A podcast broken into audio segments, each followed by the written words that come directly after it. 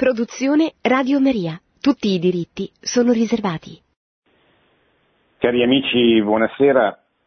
Volevo dedicare mm, questo martedì alla presentazione di un discorso che il Papa ha fatto la settimana scorsa, l'11 ottobre, incontrando il Pontificio Consiglio per la promozione della nuova evangelizzazione. È un discorso che viene fatto che è stato fatto in occasione del 25 anniversario della Costituzione Apostolica Fidei Depositum, che è quel documento con il quale San Giovanni Paolo II promulgava nel 1992 il catechismo della Chiesa Cattolica. Trent'anni dopo l'inaugurazione nel 1962 del Concilio Vaticano II. Sono tutte date molto importanti e avvenimenti che mi pare importante ricordare. Il Pontificio Consiglio per la promozione della nuova evangelizzazione è un, un istituto pontificio, un, un dicastero pontificio istituito eh, da Benedetto XVI, il Papa Emerito, per promuovere appunto nel mondo la nuova evangelizzazione che come eh, sappiamo è il, il tema di fondo che da Pio XII in poi attraversa eh, la volontà della Chiesa eh, attraverso le indicazioni del Magistero, soprattutto del Magistero Pontificio, di promuovere una nuova evangelizzazione degli antichi paesi di tradizione cristiana che hanno eh, conosciuto una lunga evangelizzazione eh, che è durata, diciamo così, fino all'alto medioevo, nei primi secoli, prima attraverso la persecuzione, la testimonianza della persecuzione, poi attraverso la testimonianza delle famiglie che si erano nel frattempo costituite e soprattutto di quel grande istituto che fece l'Europa, che fu il monachesimo occidentale e, e orientale.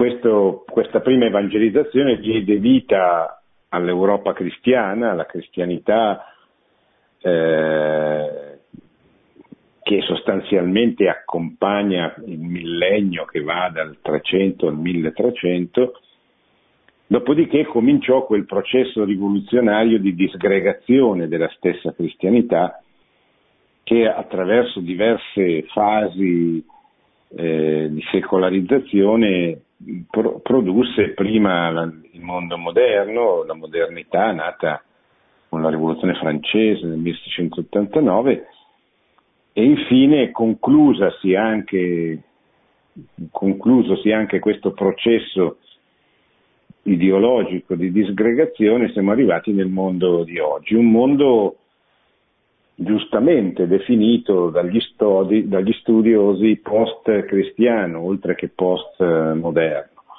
Cioè un mondo che non è più cristiano, il mondo cristiano è morto sotto l'attacco di questa, anche se rimangono i cristiani, rimangono eh, numerose minoranze cristiane in tutte le nazioni europee, in particolare in Italia è una minoranza significativa, ma non è più un mondo cristiano, ma non è più neanche un mondo post, non è più neanche un mondo ideologico, non è neanche più il mondo che le ideologie che si sono susseguite, il liberalismo, il fascismo, il nazionalismo, il socialismo, il comunismo, sono, sono riusciti a costruire nulla, sono riusciti soltanto a distruggere il mondo cristiano che hanno combattuto. E da questo itinerario, da questo processo è nato il mondo nel quale viviamo, un mondo postmoderno e postcristiano, un mondo dominato dal pensiero debole, dal relativismo, un mondo nel quale già Pio XII e poi soprattutto il Concilio Ecumenico Vaticano II e poi i lunghi pontificati di Paolo VI, pensate agli Vangeli Nunziandi del 1975, il lungo pontificato di San Giovanni Paolo II, che cominciò a usare il termine nuova evangelizzazione che prima era implicito nei suoi predecessori e che verrà poi ripreso da Benedetto XVI e da Papa Francesco. Benedetto XVI istituì questo, questo pontificio consiglio proprio lo, con lo scopo di eh, organizzare la nuova evangelizzazione, di promuoverla, cioè di non lasciarla semplicemente a, eh, così, alla, alla, fantasia dei fedeli, all'iniziativa dei fedeli, ma perché ci fosse eh, proprio un istituto, un dicastero pontificio che dettasse delle linee guida per questa nuova evangelizzazione del mondo un tempo cristiano. Uno degli elementi più importanti di questa, di questa, della nuova evangelizzazione, perché costituisce un punto di riferimento essenziale, è il catechismo della Chiesa Cattolica.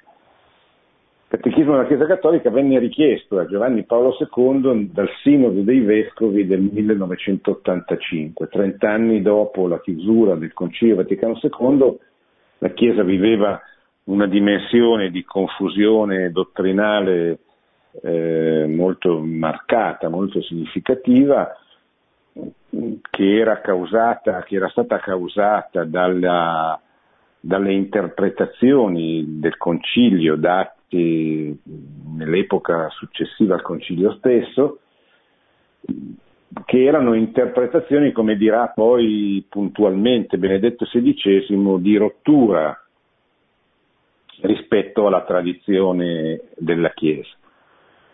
Di rottura nel senso che eh, molti eh, interpreti del concilio, in particolare eh, coloro che per primo scrissero ponderosi testi di interpretazione del concilio stesso che fanno capo alla scuola di Bologna fondata da Don Giuseppe Dossetti e poi guidata da Giuseppe Alberigo, oggi eh, diciamo così riunita attorno alla figura di Alberto Melloni, diedero un'interpretazione del concilio come un momento di rottura nella storia della Chiesa, di rottura rispetto alla tradizione. Il concilio venne letto da questa scuola come una rivoluzione nella Chiesa che segnava un nuovo inizio e sostanzialmente una, un voltare le spalle, un radicale rifiuto della della Chiesa così come era uscita dal prece, da, da, da, un precedente concilio, il concilio di Trento, che era stato fatto dopo la riforma protestante e che aveva, eh, diciamo così, segnato in modo particolarmente forte la Chiesa e anche la ripresa missionaria della Chiesa nel XVI secolo e nei secoli successivi, da cui era nata quella civiltà parrocchiale, come viene chiamata dagli storici, fondata appunto sulla parrocchia, che è arrivata fino al Concilio Vaticano II, una civiltà e un modello di chiesa che certamente aveva bisogno di essere riformato perché non era più adeguato al, al mondo nel quale la chiesa eh, viveva, non aveva più quella capacità di resistenza di fronte alle pressioni ideologiche eh, del mondo, eh, delle avversità,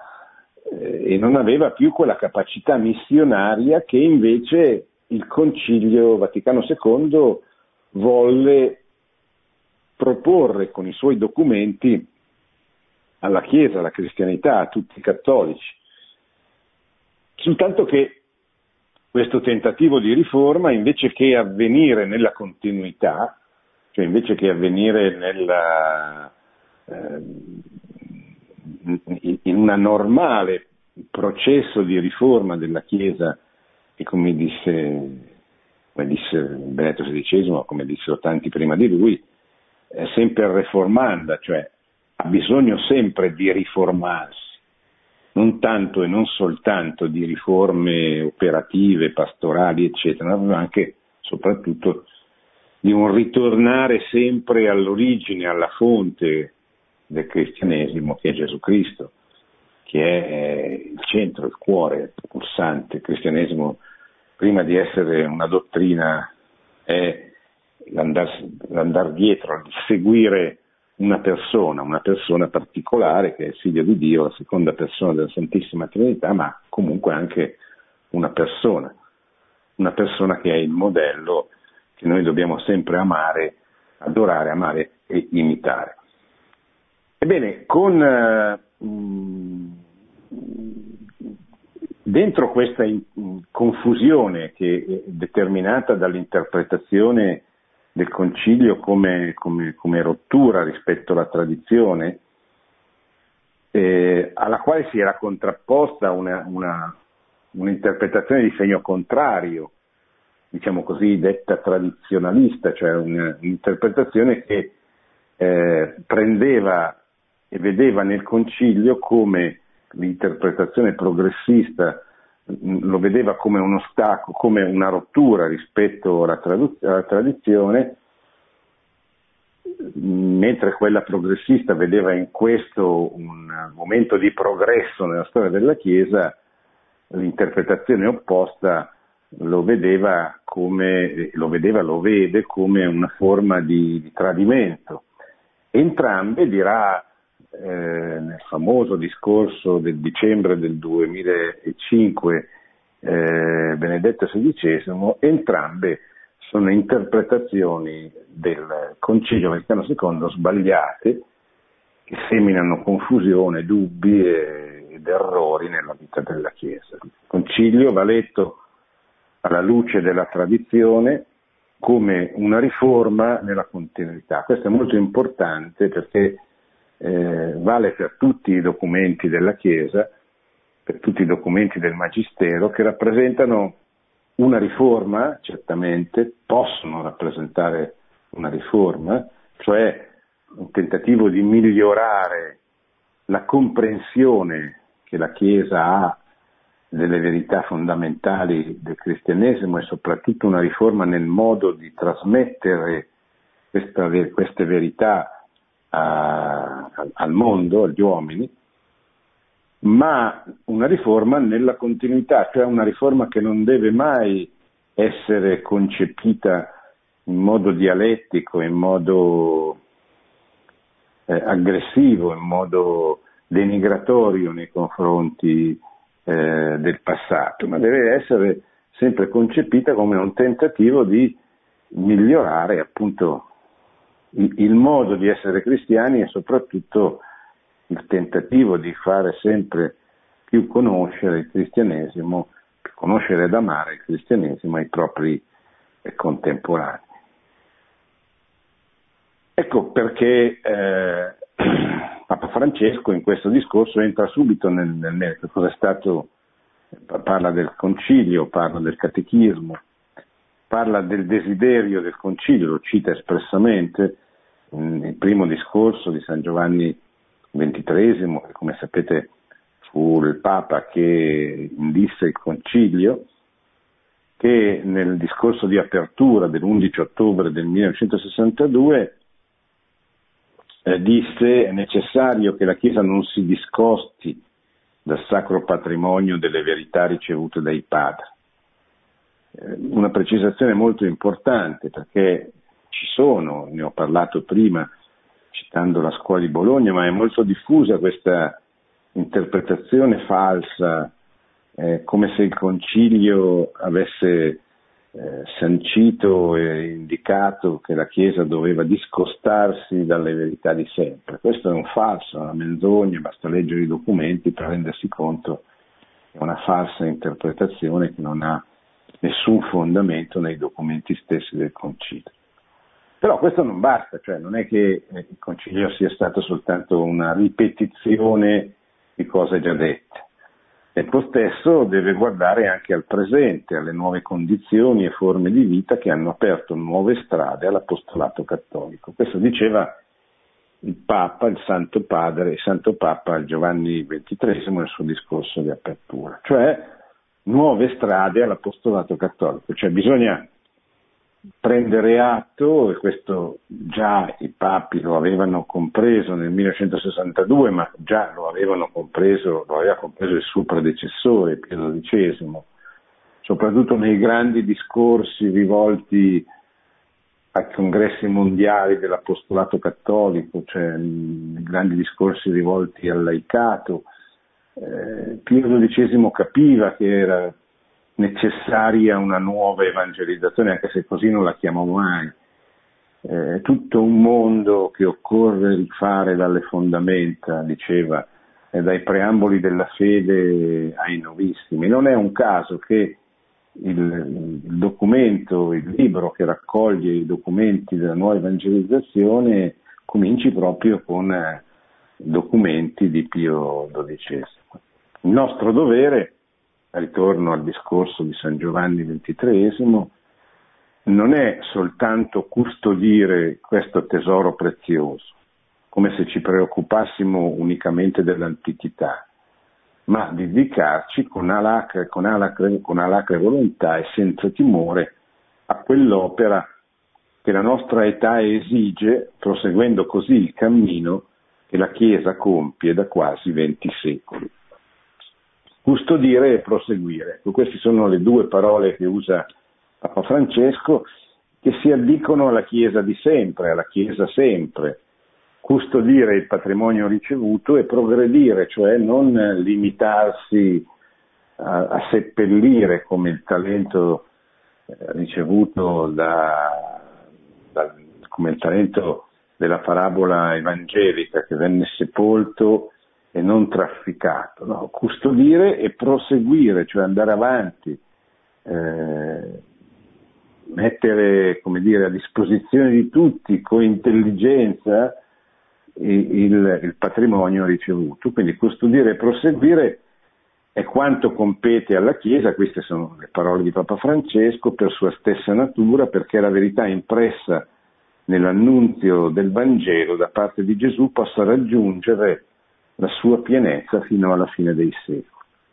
È questa la grazia che è stata concessa al popolo di Dio, ma è ugualmente un compito e una missione di cui portiamo la responsabilità per annunciare in modo nuovo e più completo il Vangelo di sempre ai nostri contemporanei.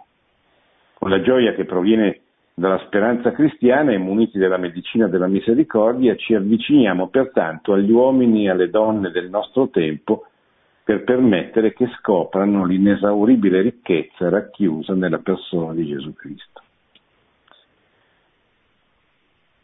Come presentava il catechismo San Giovanni Paolo II? Diceva bisogna tenere conto delle esplicitazioni della dottrina che nel corso dei tempi lo Spirito Santo ha suggerito alla Chiesa. È necessario inoltre che aiuti a illuminare con la luce della fede le situazioni nuove e i problemi che nel passato non erano ancora emersi. Cioè, perché viene fatto un catechismo nuovo? Perché eh, non che l'uomo non sia più lo stesso, ma certamente è cambiato il contesto nel quale vive, è cambiato il contesto culturale, politico, sociale. E, e quindi lo Spirito Santo suggerisce alla, alla, alla, ai cattolici, in particolare ai pontefici, come fare fronte ai mutamenti in corso, cioè nel senso che la, la dottrina non cambia l'uomo non cambia, ma, ma, anche, ma anche, cambia, cioè non cambia nella sua struttura fo- antropologica fondamentale, ma cambia la sua, la sua cultura, cambiano le relazioni, cambia il modo di approcciarsi alla realtà. E questo obbliga il cristiano, l'apostolo, a comunicare il Vangelo in, nel modo che sia più adeguato a farsi capire dal suo interlocutore che, la cui cultura è cambiata nella storia. No? Cioè è chiaro che il modo di evangelizzare dei primi tre secoli è diverso dai successivi tre, non fosse altro perché i primi tre secoli sono stati segnati, anche se non sempre, non costantemente, ma sono stati segnati dalla persecuzione è diversa l'evangelizzazione che avviene attraverso famiglie che vengono accolte, accettate, quando la, la, Chiesa non è più una società illecita, ma può addirittura viene riconosciuta come la religione ufficiale dell'impero, dell'impero eh, quando non ci sono più i martiri come testimoni della fede, ma ci sono i monaci, quando si cominciano a organizzare le comunità, eccetera. Eh, così come per entrare nel merito specifico del, del, tema del Concilio Vaticano II, un conto è difendere la Chiesa, espressione di una società cristiana, come avvenne eh, nei due secoli che vanno dalla Rivoluzione francese alla fine del comunismo, quando la Chiesa era aggredita o, silenziata, la famosa Chiesa del silenzio, quando la religione era espulsa o ridotta, era espulsa dalla vita pubblica, ridotta così alla, al privato, e quando doveva difendersi da un'aggressione che spesso era anche fisica, violenta, è diverso da, una, da quello che, che, che, che, oggi dobbiamo fare, che oggi devono fare i cristiani, che devono riproporre la fede a un mondo che l'ha perduta, che l'ha dimenticata, che l'ha osteggiata e che culturalmente continua a osteggiarla, ma spesso non la conosce più. E non soltanto perché noi oggi incontriamo nelle città, nelle antiche città d'Europa, popoli razze, religioni diversissime, a, a, ognuna delle quali dobbiamo trovare il modo adeguato per, per presentare il Vangelo. Mm, ma proprio perché viviamo in, in un'epoca completamente diversa, addirittura Papa Francesco la chiama un'epoca, non un'epoca di cambiamenti, ma un cambiamento di un'epoca. È un po' come, come dire, il passaggio dalla, dalla società eh, medievale alla società successiva alla riforma protestante e al Rinascimento. Era una nuova epoca nella quale si trovava a vivere la Chiesa, tanto nuova che sentì il bisogno di, di riformarsi, cioè il, il Concilio di Trento fu una grande riforma che produsse un grande e importante catechismo che eh, Papa Francesco qua cita, adesso lo vedremo, catechismo romano come espressione del Concilio di Trento. Attenzione, la Chiesa volte, ha fatto soltanto due volte un catechismo universale nella sua storia bimillenaria, appunto dopo il Concilio di Trento con il catechismo romano, il catechismo del Concilio di Trento, e dopo il Vaticano II con il catechismo della Chiesa Cattolica, che appunto è il catechismo del Concilio Vaticano II.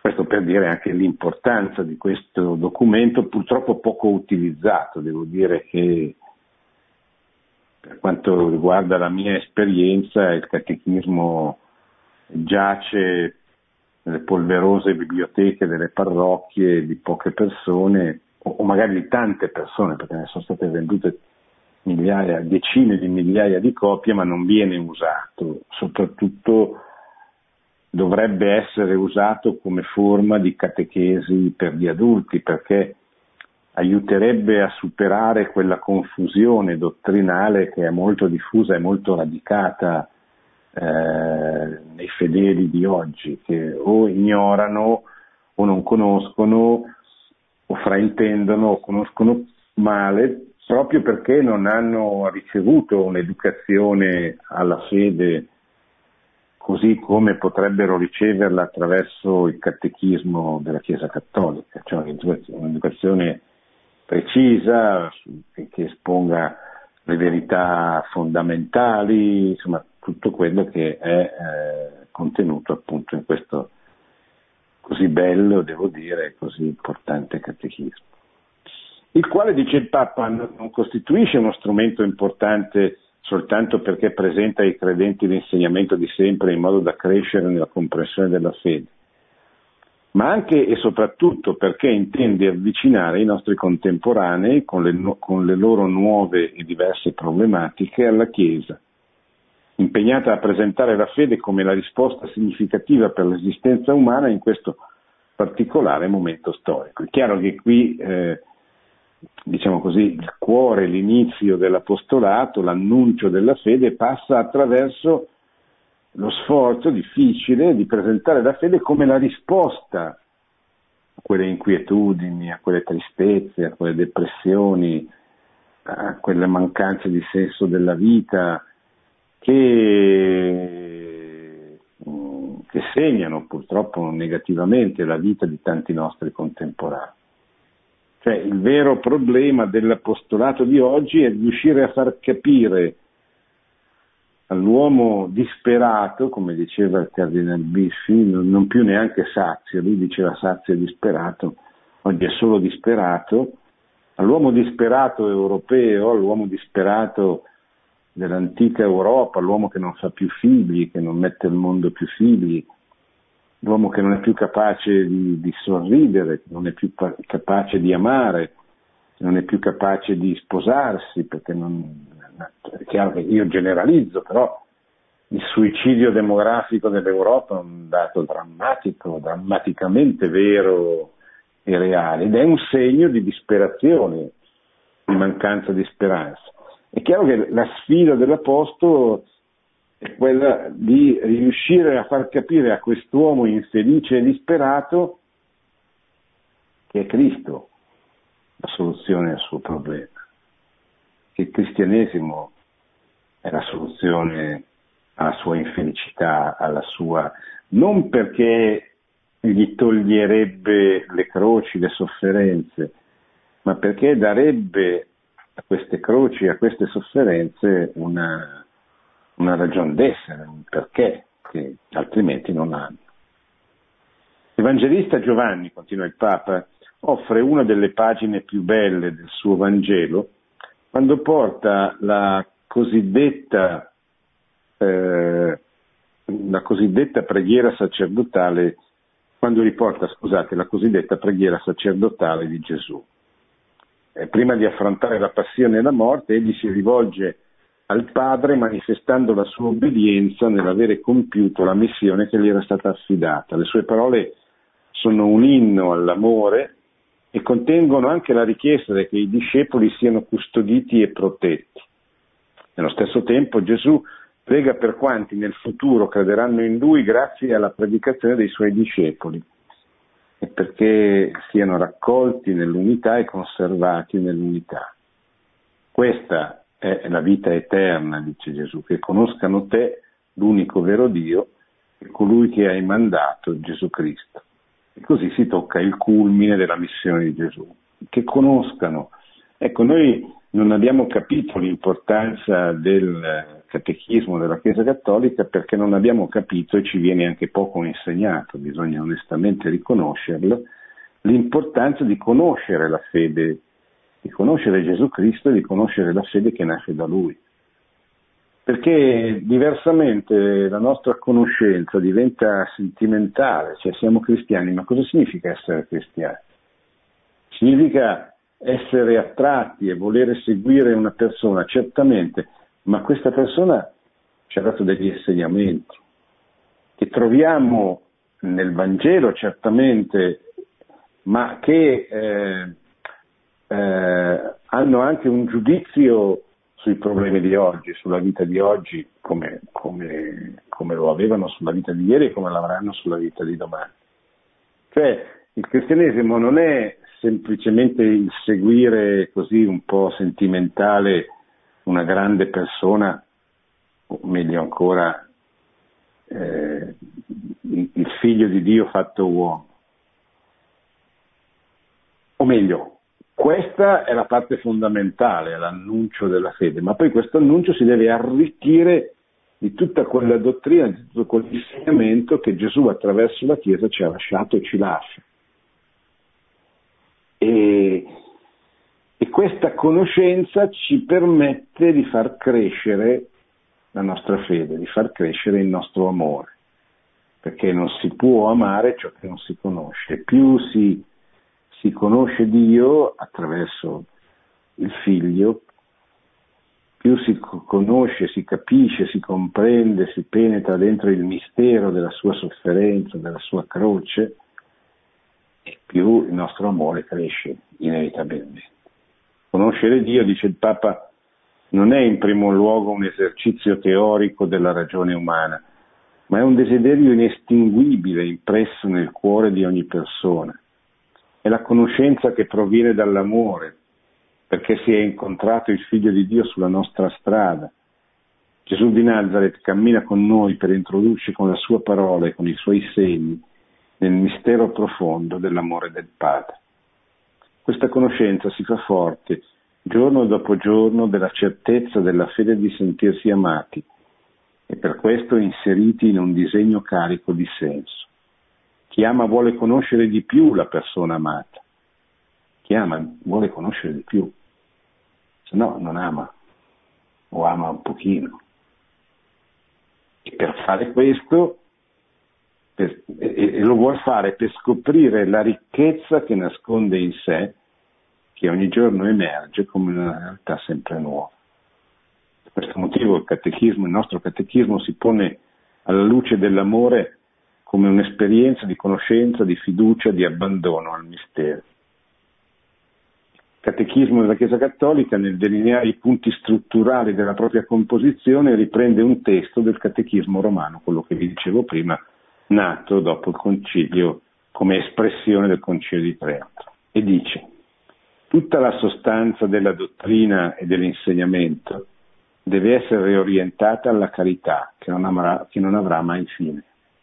Cioè perché dobbiamo studiare la dottrina della Chiesa?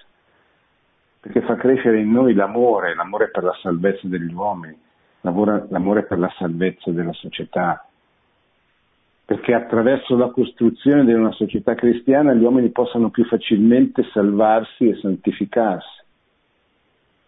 Ma se noi non conosciamo questa dottrina sulla società o questa dottrina sociale della Chiesa, non possiamo neanche costruire come frutto del nostro amore un mondo migliore, come diceva Papa Pio XII. Un mondo migliore nel quale gli uomini possono vivere più, più felicemente, più facilmente santificarsi e salvarsi. Infatti, continua il catechismo della Chiesa Cattolica, citando il catechismo romano, si sa sia che si espongano le verità della fede o i motivi della speranza o i doveri dell'attività morale, sempre e in tutto va dato rilievo all'amore di nostro Signore, così da far comprendere che ogni esercizio di perfetta virtù cristiana non può scaturire se non dall'amore, come nell'amore ha d'altronde il suo ultimo fine.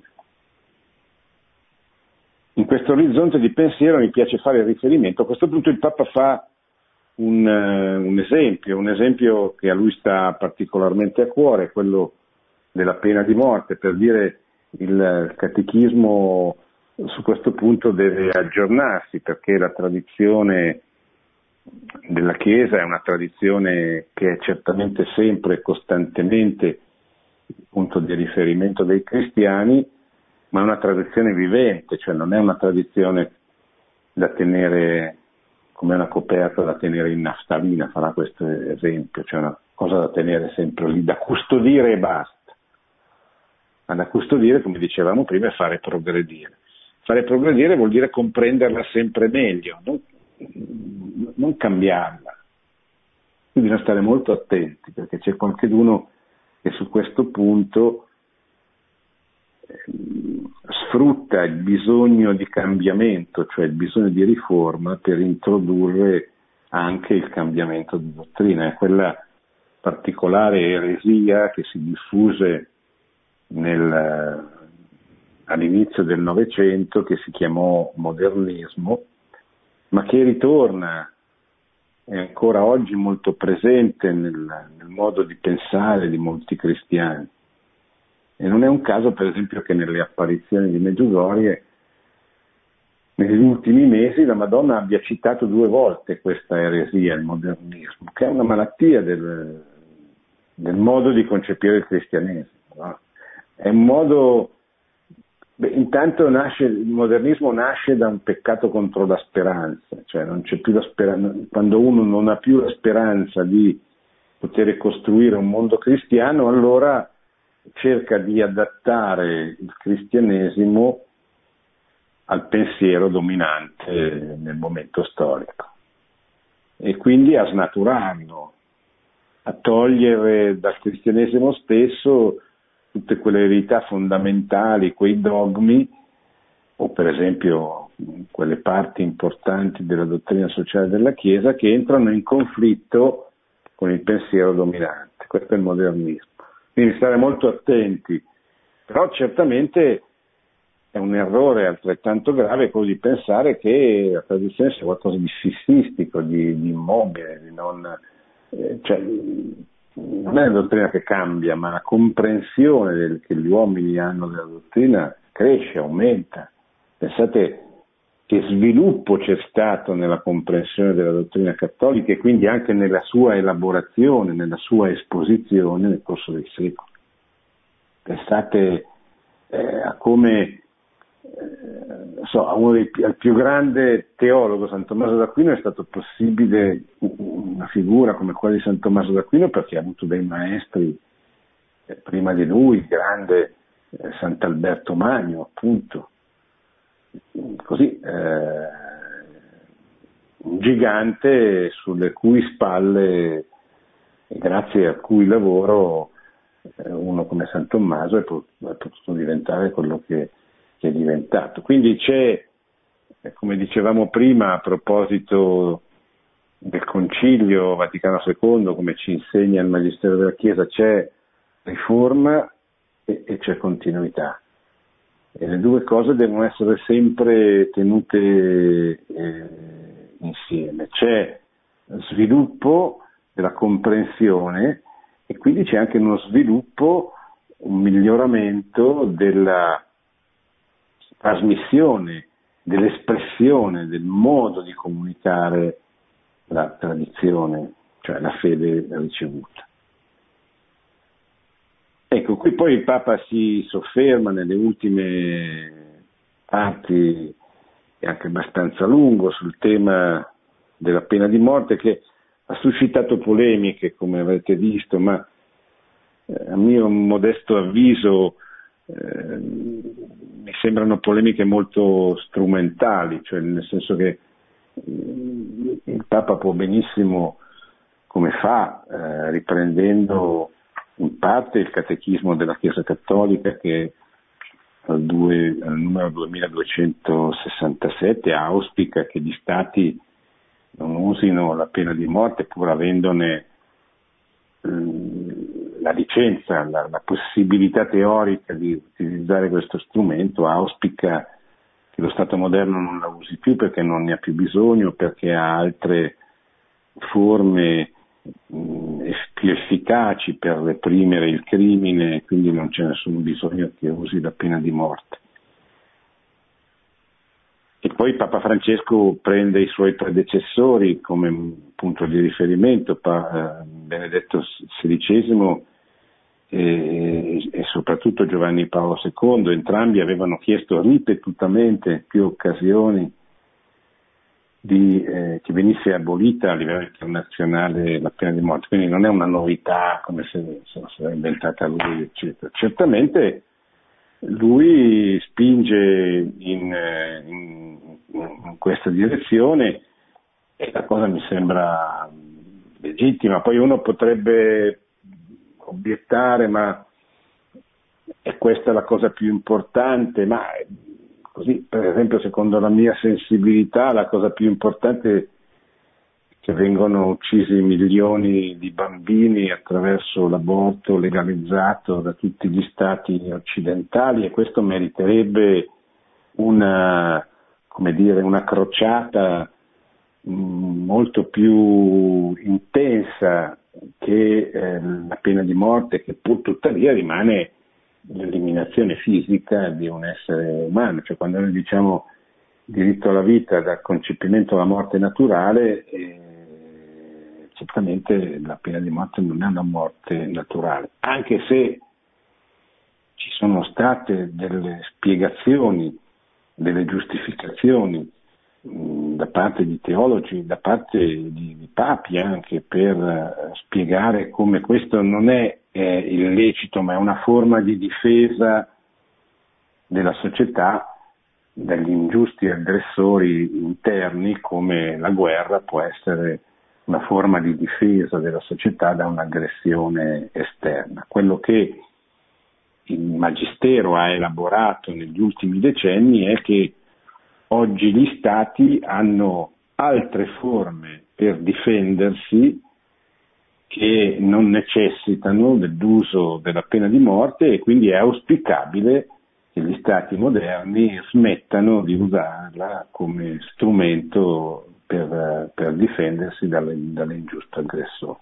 Papa Francesco ha messo in luce in modo particolare questa verità, però ripeto, a me quello che è parso importante sottolineare è eh, il quadro all'interno del quale lui ha, ha voluto inserire questa riflessione eh, sulla pena di morte, cioè l'importanza del catechismo, l'importanza eh, della tradizione la consapevolezza che dobbiamo avere che la tradizione è qualcosa di vivente, lo dice proprio alla fine del suo eh, intervento. Eh, quando eh, dice la tradizione è una realtà viva e solo una visione parziale può pensare al deposito della fede come qualcosa di statico la parola di Dio non può essere conservata in naftalina, come dicevo prima, come se si trattasse di una vecchia coperta da proteggere contro i parassiti. No, la parola di Dio è una realtà dinamica, sempre viva, che progredisce e cresce perché è tesa verso un compimento che gli uomini non possono fermare. Questa legge del progresso, secondo la felice formula di San Vincenzo eh, di Lorraine, eh, consolidata nel tempo, dilatata eh, nel tempo e eh, sempre meglio compresa con il passare del tempo, con, con, con l'aumento della, dell'età. Appartiene alla peculiare condizione della verità rivelata nel suo essere trasmessa dalla Chiesa e non significa affatto un cambiamento di dottrina.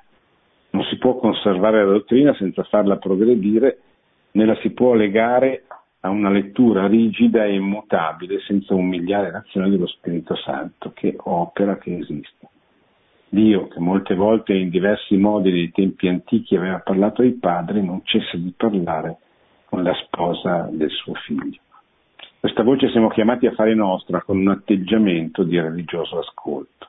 Un atteggiamento di religioso ascolto molto importante che noi che noi cristiani impariamo ad averlo nei confronti della parola di Dio, certamente, non solo, nei confronti della tradizione. Sapete che i due fondamenti, i tre fondamenti sono, eh, come ci insegna proprio il catechismo della Chiesa Cattolica, sono la parola di Dio, la scrittura e la tradizione. La tradizione è la trasmissione della fede che da Gesù Cristo fino all'ultimo pontefice è passata attraverso tutto ciò che è servito per trasmettere in maniera orale la fede.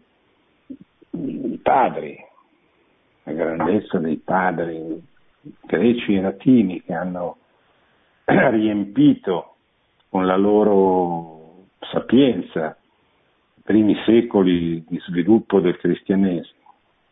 I dottori della Chiesa, il più grande dei quali è San Tommaso d'Aquino, ma ce ne sono tantissimi, uomini, donne, eh, che hanno con la loro sapienza riempito i secoli e, ci hanno aiutato a capire un sacco di cose. I pontefici, i santi. Poi c'è una terza gamba che è il magistero, il magistero del Papa e dei vescovi in comunione con lui. Se noi ci mettessimo, imparassimo metterci in religioso ascolto, come dice la Costituzione dei Verbum del Concilio Vaticano II, religioso ascolto di queste realtà, della parola di Dio, della tradizione, e io dico soprattutto perché ce l'abbiamo ce l'abbiamo in casa, ce l'abbiamo sempre davanti agli occhi, non dobbiamo fare grandi sforzi, soprattutto il magistero del Papa e dei Vescovi. Ci mettessimo in religioso ascolto, eh, impareremmo a come comportarci, perché il ruolo, il compito, la funzione del magistero è proprio quella, dire ai fedeli come, come ci dobbiamo comportare oggi, oggi nel senso, in questo tempo, come dobbiamo far fronte alle sfide, ai problemi che ogni tempo ha, che sono diversi da quello, del tempo che verrà, del tempo che, che è stato, e che il Magistero della Chiesa ci aiuta a cogliere, a capire. Pensate, 1962-65, il comunismo non era ancora finito, eppure in qualche modo, profeticamente, il concilio capisce che le ideologie sono arrivate alla fine, che, sta, che dalla fine delle ideologie nascerà un nuovo mondo, che avrà bisogno di una nuova evangelizzazione. Ecco perché nel primo discorso San Giovanni XXIII dice non è il tempo di usare il bastone, non è il tempo, eh, cioè è il tempo del, del, della misericordia, cioè è il tempo di andare incontro a quest'uomo che ha cercato di sottomettere la Chiesa e non ci è riuscito.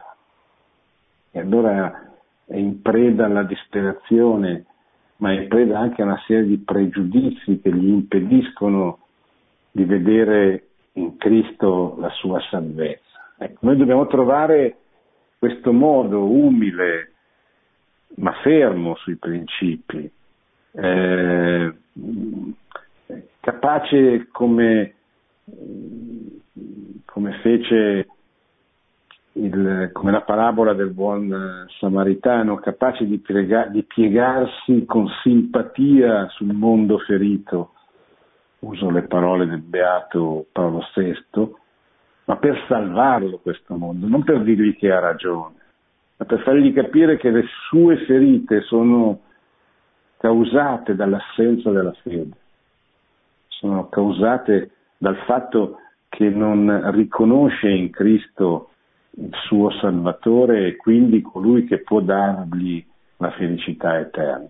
Ecco, noi siamo chiamati profeticamente da un pontefice che non si sa bene ancora come convoca un concilio per dirci questa cosa. Poi sappiamo benissimo che dietro, dopo, davanti ci saranno tante altre cose che resero più complicata la cosa, ci furono le interpretazioni sbagliate, ci furono anche le interpretazioni maliziose, ci fu chi voleva appunto, come ho già detto prima, usare la riforma per demolire la Chiesa, sono parole di Paolo VI, l'autodemolizione della Chiesa. Però non possiamo non vedere questa straordinaria intuizione profetica, cioè bisogna ripartire una, a, a, essere missionari, non c'è più un mondo degli segni, il mondo cristiano è morto, finito, bisogna farne uno nuovo. E bisogna ripartire da quello che c'è. In alcune nazioni è poco, in alcune nazioni è un po' di più, in Norvegia i cristiani sono l'1%, in Italia sono il 10-20%, quindi sono una minoranza insignificante, una minoranza importante, ma sempre una minoranza, sempre questo dobbiamo capire se, se, se diventiamo capaci di ascoltare il Magistero, che il Magistero nel suo modo, con lo stile del Papa di turno, i, i papi sono diversi l'uno dall'altro, ognuno ha il suo stile, può esserci uno stile che piace di più, uno che piace di meno, ma dietro ogni pontefice nell'esercizio della sua funzione c'è lo Spirito Santo, c'è Dio, si esprime con l'umanità di chi ha, ma se noi impariamo ad ascoltarlo, possiamo essere, diventare capaci di, di, capire quello che ci, ci, ci, serve per oggi, cioè qual è l'indicazione, perché il Papa è messo lì per, per fare questo, non per essere simpatico o antipatico, per, ma per darci l'indicazione. E poi noi dobbiamo per perseguire e proseguire con il nostro stile, con il nostro carisma, che è diverso da, da quello di un altro, ogni associazione, ogni movimento, ogni, ogni nazione, ogni chiesa nazionale, posso dire, ogni diocesi ha un suo compito particolare. Però l'importante è eh, diventare capaci di ascoltare, come dice Papa Francesco, in religioso ascolto, per permettere alla nostra esistenza ecclesiale di progredire con lo stesso entusiasmo degli inizi verso i nuovi orizzonti che il Signore intende farci raggiungere. Bene, adesso lasciamo un breve stacco musicale e poi eh, posso rispondere alle vostre domande.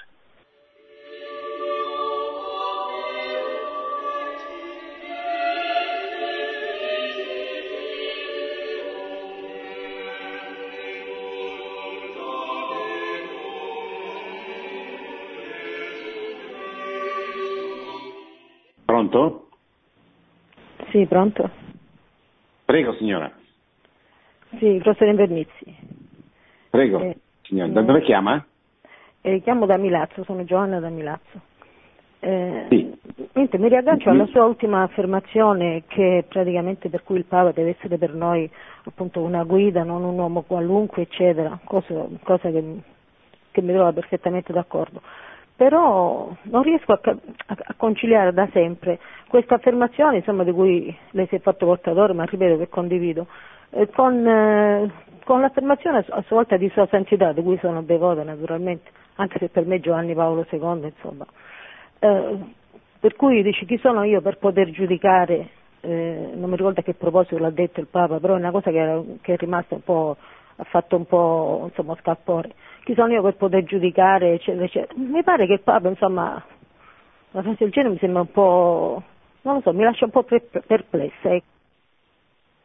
Sì, ma dunque il Papa usa questa espressione a proposito della, dell'omosessualità delle persone omosessuali, però va letta tutta la frase, cioè lui dice, dopo aver citato il catechismo della Chiesa Cattolica, Dice chi sono io per giudicare quelle persone che vivono secondo gli insegnamenti del catechismo della Chiesa Cattolica? Eh, cioè, voglio dire, lui vuol dire chi sono io per giudicare il cuore di una persona? Solo Dio può giudicare il cuore di una persona. E lui intende proprio dire, quindi non è che la Chiesa non, non può, la Chiesa può, deve giudicare gli atti. Cioè, un atto, se è sbagliato, è, è sbagliato. E questo la Chiesa ci, ci, ci aiuta, ci insegna a capire questo.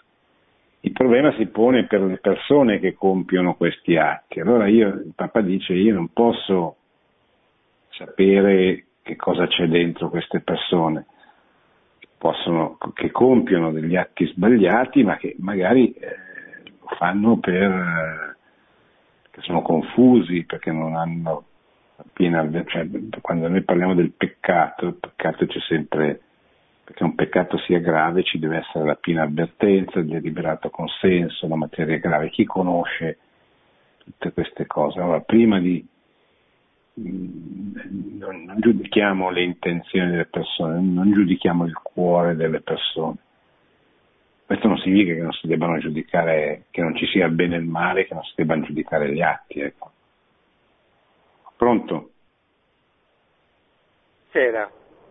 Eh, sono Ernesto Buonasera. da Rimini. Buonasera. Sì, eh, io volevo chiedere, Volevo chiederle questo, ecco, io volevo chiederle eh, questa cosa qui, cioè io ho il mio parroco che aveva una parrocchia che ho io, adesso questo mio parroco si deve occupare di un'altra parrocchia, cioè di due parrocchie, quindi io cosa, cioè perché c'è mancanza di sacerdoti, però io ho parlato con il mio parroco, ho detto che ci sono pochissimi, anzi sono quasi tutti chiusi i seminari, dico ma perché sono chiusi i seminari o perché c'è mancanza di vocazione, non c'è, diciamo, ecco questo io insomma volevo chiederle, insomma, questa domanda qui. Beh, eh, che ci sia una scarsità di vocazioni nei paesi occidentali è un dato di fatto. Sono c'è un profondo suicidio demografico, cioè non nascono più bambini, cioè una, in Italia siamo ben oltre la soglia di sostituzione, cioè siamo ben sotto la crescita, la soglia di sostituzione che dovrebbe essere 2,1 bambini per donna, noi siamo all'1,2 qualche cosa. Quindi siamo in pieno suicidio demografico e, e in più siamo di fronte a un calo notevole delle vocazioni. Ci sono meno bambini, meno vocazioni e le due cose vanno insieme. In più c'è un processo di secolarizzazione molto forte che eh, induce molti a non prendere in considerazione neppure l'ipotesi di una vocazione sacerdotale o di una vocazione religiosa. Ecco. Questo è un dato di cui essere consapevoli perché così cominciamo a pregare per le vocazioni, in ogni parrocchia credo che si preghi con questa intenzione almeno una volta alla, alla settimana, una volta al mese, cioè pregare perché Dio mandi le nuove vocazioni e perché poi noi, perché i, i giovani le, le, le, le seguano, ecco, comprendano di essere chiamati, se sono chiamati, o al matrimonio o alla vocazione sacerdotale e religiosa o a speciali forme di consacrazione e se sono chiamati che rispondano di sì. Pronto? Sì. Buonasera. Senta, io telefono da, da dove chiama? Da Noto, dal telefono da Noto, una bella sì. cittadina barocca e molto conosciuta. Guardi, io sono... io ho una bella età, 83 anni ma in merito, quando lei ha parlato del catechismo della Chiesa Cattolica, io mi sono subito riportata a tutta la mia gioventù. Io da, mi ricordo le domande del catechismo, quelle che non, eh, non sanno più i bambini. Per esempio, la prima domanda del catechismo che io ho saputo è, è chi ci ha creato? Allora rispondevo, ci ha creato Dio. Chi è Dio? Dio è l'essere perfettissimo, creatore del cielo e della terra. Dov'è Dio? Dio è in cielo, in terra ed ogni luogo. Egli è l'Eterno. Tutte queste sì. domande, poi l'atto di fede, l'atto di carità, tutte le sue memorie, le, le ho vissute. Adesso che ho questa età io lo insegno alla nipotina che, che, che mi viene sempre a stare accanto. Io dico, sa, e Ora invece quando fanno, eh, si preparano per la prima comunione i bambini c'è una confusione perché ci sono delle schede da compilare e delle lezioni. Mi sembra, mi sembra un dopo scuola le dottrine, la dottrina che fanno, sì. la dottrina in certe parrocchie, capito? E io dico, veda, perché non insegnano più queste, solo delle nozioni sì, però poi quando uno è più grandicella li capisce, se li ricorda. E io li, li, sto tramandando alla nipotina perché è bellissimo. Sì. E poi in merito, lì ha detto la Chiesa, i sacerdoti, purtroppo ormai non abbiamo più il buon esempio dai nostri pastori e questo io mi... Sì. Ma signora, eh, lei dice cose vere, nel senso che mh, oggi il catechismo, c'è un, un, documento molto importante de, dell'inizio del pontificato di San Giovanni Paolo II che si chiamava Catechesi Tradende, proprio sulla catechesi, dopo il sinodo dei vescovi sulla catechesi, che andrebbe riletto soprattutto dai catechisti, da chi fa catechismo, eccetera, perché eh, risponde un po' a queste domande che lei pone, cioè alla crisi della catechesi. È ovvio che oggi i ragazzi sono diversi e quindi c'è bisogno di un approccio diverso nel trasmettere loro la fede. Eh, questo documento di Giovanni Paolo II prende in considerazione, per esempio, dice la memoria.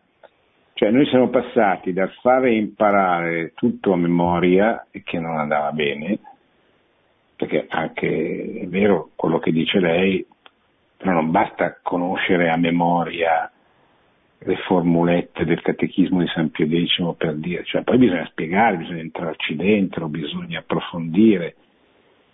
Siamo passati dalla sola memoria a, a senza memoria. Giovanni Paolo II dice la memoria serve. E come? Non basta, non basta, certamente. Cioè, noi dobbiamo fare capire che non c'è solo la dottrina, cioè, eh, il catechismo non è soltanto l'imparare a memoria delle formule dottrinali, bisogna andare più in profondità, sono bambini, sono bambini, andare più in profondità con i bambini, andare più in profondità con gli adulti. Come? E sono tante le vie, certamente la via della memoria, la via delle, della proposta intellettuale della, non deve essere abbandonata, non deve neppure essere assolutizzata. Una volta si diceva vado a dottrina come se il cristianesimo fosse solo quello. E non è solo quello, ma è anche quello e quello è importante. Ecco, bisogna trovare una, il giusto equilibrio. Ecco. Pronto? Eh, pronto, buonasera signore Invernissi, sono Carla e, mi, eh, chiamo da Ferrara. Sì, eh, buonasera. buonasera. buonasera. Ecco, io, sì, ecco, io uh, ho notato uh, con mio rammarico ecco, che i genitori eh, purtroppo i genitori hanno come non so, un senso di non so, dico, non, non, capisco, quasi vergogna di parlare, proprio anche parlare, dire la, la verità ai figli, ai loro figli, ai loro bambini, figli anche adulti, anche figli già adulti, parlare proprio sinceramente, apertamente, con il cuore eh, di Dio, de, de, de, quello che è la realtà di Dio, no? E, e io ho, secondo mia, il mio pensiero, umilmente, questa vergogna viene perché, perché vogliono sentirsi liberi di fare i loro cavoli, cioè di non avere rispetto neanche dei propri figli, perché quando un, un genitore ama i propri figli, con tutto il cuore e con tutta l'anima, ha il dovere, non solo il dovere, ha, l'amore e il senso eh, di, di, dare questo, questo eh, insegnamento. Sì, signora, di però il problema verità. è che questi genitori non hanno, eh, non hanno nulla da dare, se no lo darebbero. Cioè, lei parla di un dovere che presuppone che questi genitori abbiano la fede, ma non ce l'hanno abbiano l'amore, nel senso cristiano del termine, non ce l'hanno. Quindi il vero problema sono i genitori, c'è ragione lei, ma, ma non, eh, questi genitori non possono, non, ha, non possono dare perché non hanno. Infatti il grosso problema, il vero problema della catechesi non sono i bambini, sono gli adulti. Bisogna trovare il modo di, riaccogli, di, di, di riportare a, a, una catechesi seria, profonda, importante, quei genitori che, hanno, che, non hanno la fede o che hanno poca fede, ma che per ragioni di utilità, di necessità, così portano i figli ancora a catechismo, ma non hanno la fede. Bisognerebbe, bisogna trovare il modo per eh, intercettare loro, perché se no non si rimette in moto la nuova evangelizzazione, perché i bambini andranno a fare catechismo, come tutti i bambini saranno più o meno interessati, faranno, riceveranno i sacramenti e poi smetteranno di andare in chiesa, anche perché in famiglia vedranno che nessuno ci va in chiesa. E allora per superare questo il, il, il, principale lavoro va fatto sugli adulti, ecco perché giustamente i vescovi hanno insistito sulla catechesi degli adulti, che è quella più, più difficile e più importante. Bene, siamo arrivati a mezzanotte, io ringrazio coloro che sono intervenuti, ringrazio Marco in regia, vi ricordo abbiamo presentato il discorso del Santo Padre al Pontificio Consiglio per la promozione della nuova evangelizzazione dove ha parlato dell'importanza del, catechi- del catechismo, della tradizione, della trasmissione della verità all'interno della Chiesa e ha toccato questo punto relativo alla pena di morte esprimendo il proprio desiderio che venisse condannata in maniera esplicita, un po' anche sulla base di quanto detto dai suoi predecessori, eh, Benedetto XVI e Giovanni Paolo II, in maniera più esplicita venisse condannata anche all'interno del catechismo della Chiesa Cattolica. Ringrazio eh, gli ascoltatori, buona, buonanotte e buon proseguimento delle trasmissioni. Fra poco ci sarà la recita del Santo Rosario. Produzione Radio Maria. Tutti i diritti sono riservati.